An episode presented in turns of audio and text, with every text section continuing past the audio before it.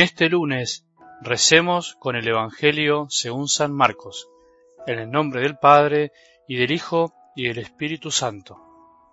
Jesús y sus discípulos llegaron a la otra orilla del mar, a la región de los Gerasenos. Apenas Jesús desembarcó, le salió al encuentro desde el cementerio un hombre poseído por un espíritu impuro. Él habitaba en los sepulcros y nadie podía sujetarlo, ni siquiera con cadenas. Muchas veces lo habían atado con grillos y cadenas, pero él había roto las cadenas y destrozado los grillos, y nadie podía dominarlo. Día y noche vagaba entre los sepulcros y por la montaña, dando alaridos e hiriéndose con piedras.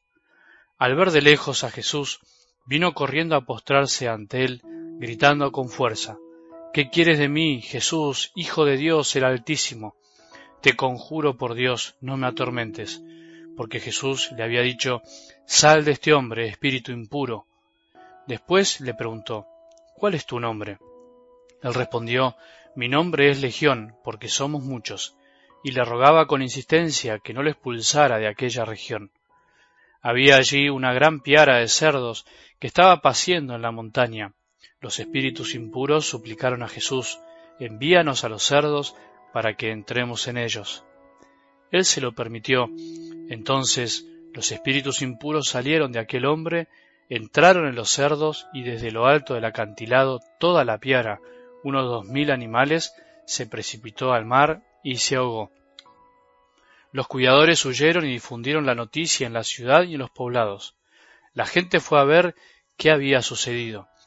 Cuando llegaron a donde estaba Jesús, vieron sentado, vestido y en su sano juicio al que había estado poseído por aquella legión, y se llenaron de temor. Los testigos del hecho les contaron lo que había sucedido con el endemoniado y con los cerdos. Entonces empezaron a pedir a Jesús que se alejara de su territorio. En el momento de embarcarse, el hombre que había estado endemoniado le pidió que lo dejara quedarse con él. Jesús no se lo permitió, sino que le dijo Vete a tu casa con tu familia y anúnciales todo lo que el Señor hizo contigo al compadecerse de ti. El hombre se fue y comenzó a proclamar por la región de la Decápolis lo que Jesús había hecho por él, y todos quedaban admirados. Palabra del Señor.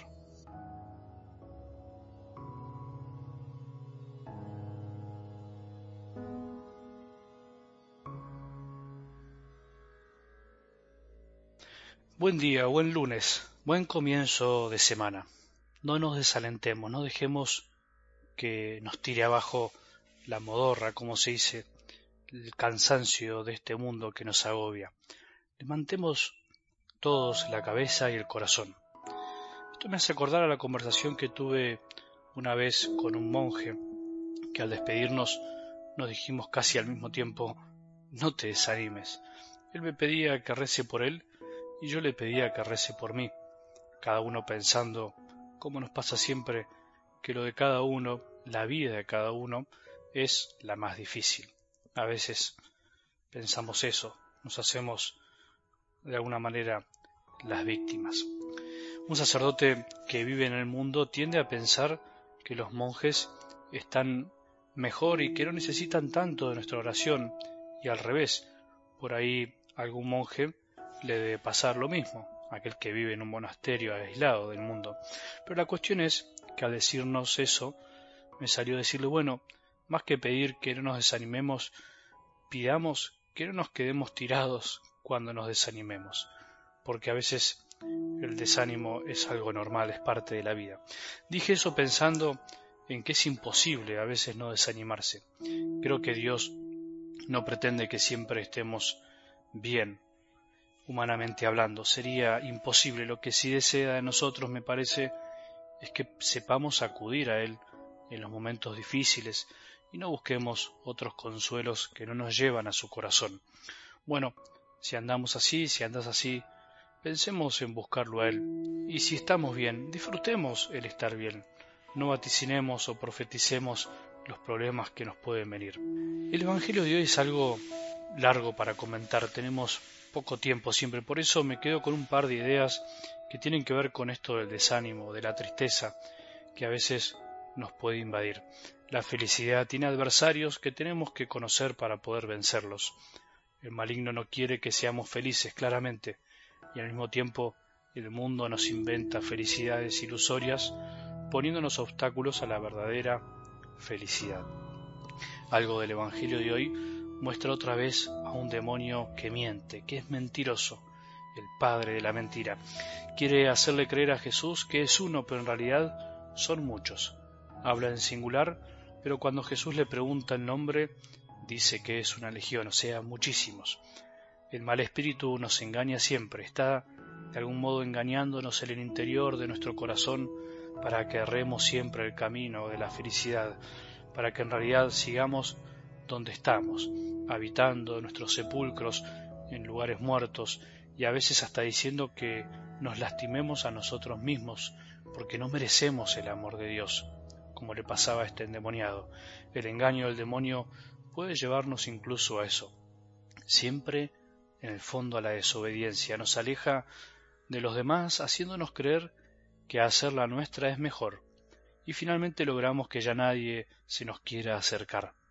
El demonio busca que andemos tristes, desanimados, aislados de los otros, sin buscar ayuda.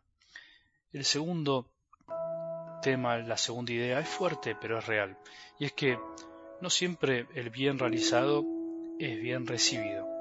Fíjate, Jesús hace un bien, pero finalmente lo echan del pueblo. Qué extraño, ¿no?